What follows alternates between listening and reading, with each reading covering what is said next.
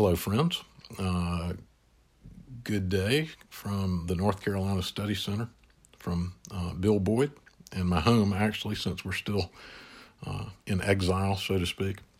Uh, today, I want to introduce you, or for some of you, perhaps reintroduce you to a book uh, by a man named Robert Farrar Capon. It's called The Supper of the Lamb, a culinary reflection.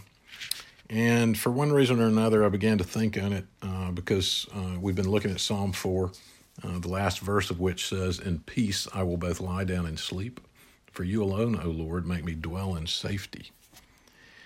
And I started thinking, well, um, so once you do lie down, and not just lie down, but sleep, which, Lord willing, you are able to do these days, um, uh, what do we then do, though, when we get back up? And one of the best books I know that, that gives uh, a practical and theological answer to this, perhaps like nothing else I've read, actually, is this book, The Supper of the Lamb by Robert Farrar Capon. Um, I'm just going to begin to read to you from the preface to the first edition, as well as uh, the preface to the second and third editions. Um, and uh, hopefully, this will start uh, a multi day conversation. Uh, I'm going to hop right in.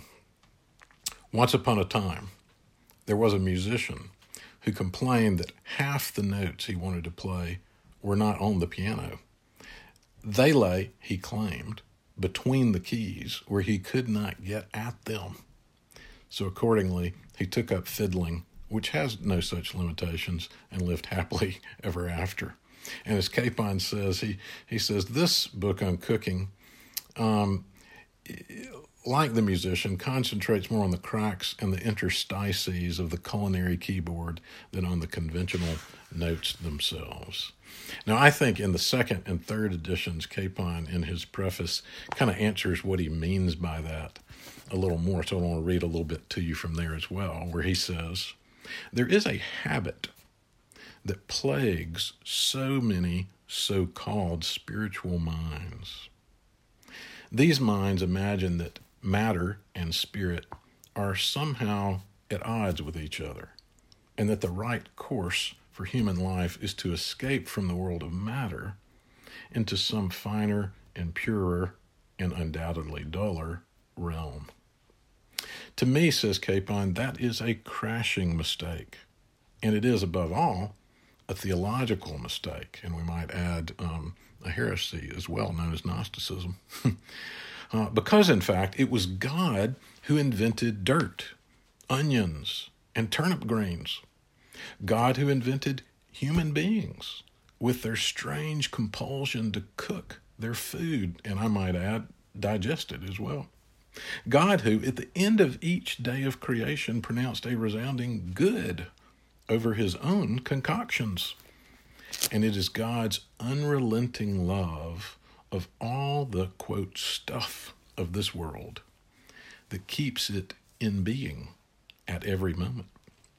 So, if we are fascinated, even intoxicated by matter, it is no surprise, for we are made in the image of the ultimate materialist. Admittedly, says Capon a couple of paragraphs later, this is a hard insight to keep track of.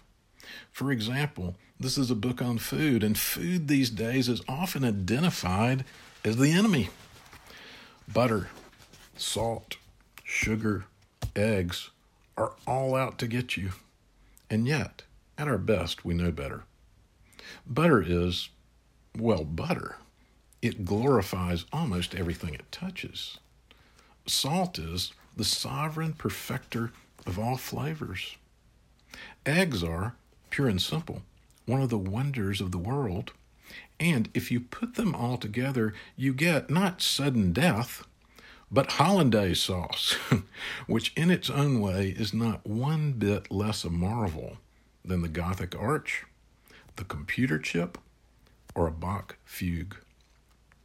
Food, like all the other triumphs of human nature and culture, is evidence of civilization, that is, of that priestly gift by which we lift the whole world into the exchanges of the ultimate city, capital U, capital C, which even God Himself longs to see it become.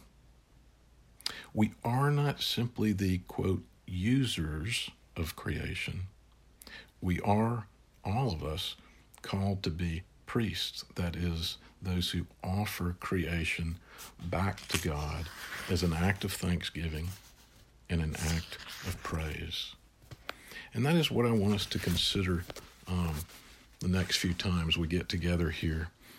What does it mean to take the things around us, the physical things, the, the creation, the gifts we have, and to uh, begin to notice them for what they are, which will be what we talk about tomorrow. But then also to begin to not simply use them, but, but steward them is, is a term that I think as Christians is dear to our hearts.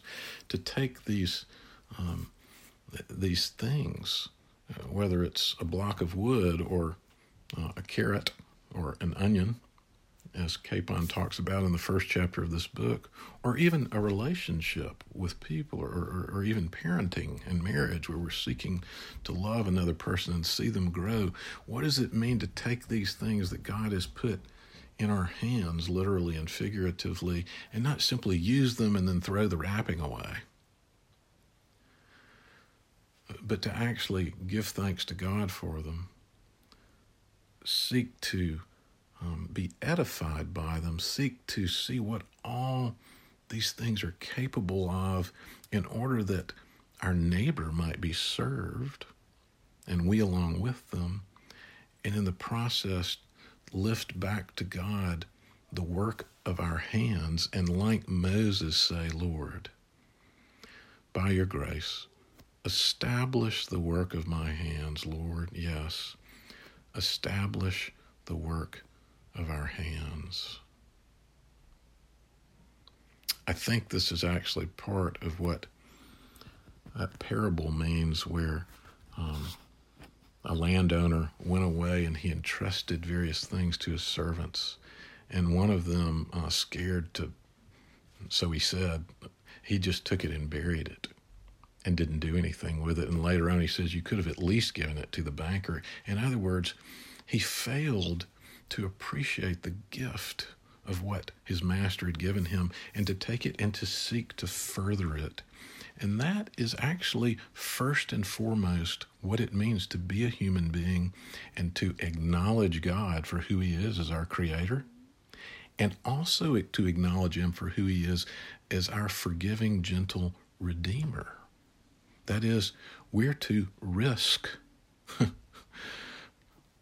the possible failure, even, of, of taking what's given to us and furthering it. Because after all, that's what love is. The Lord bless you and keep you, and I look forward to continuing this conversation. Peace of Christ.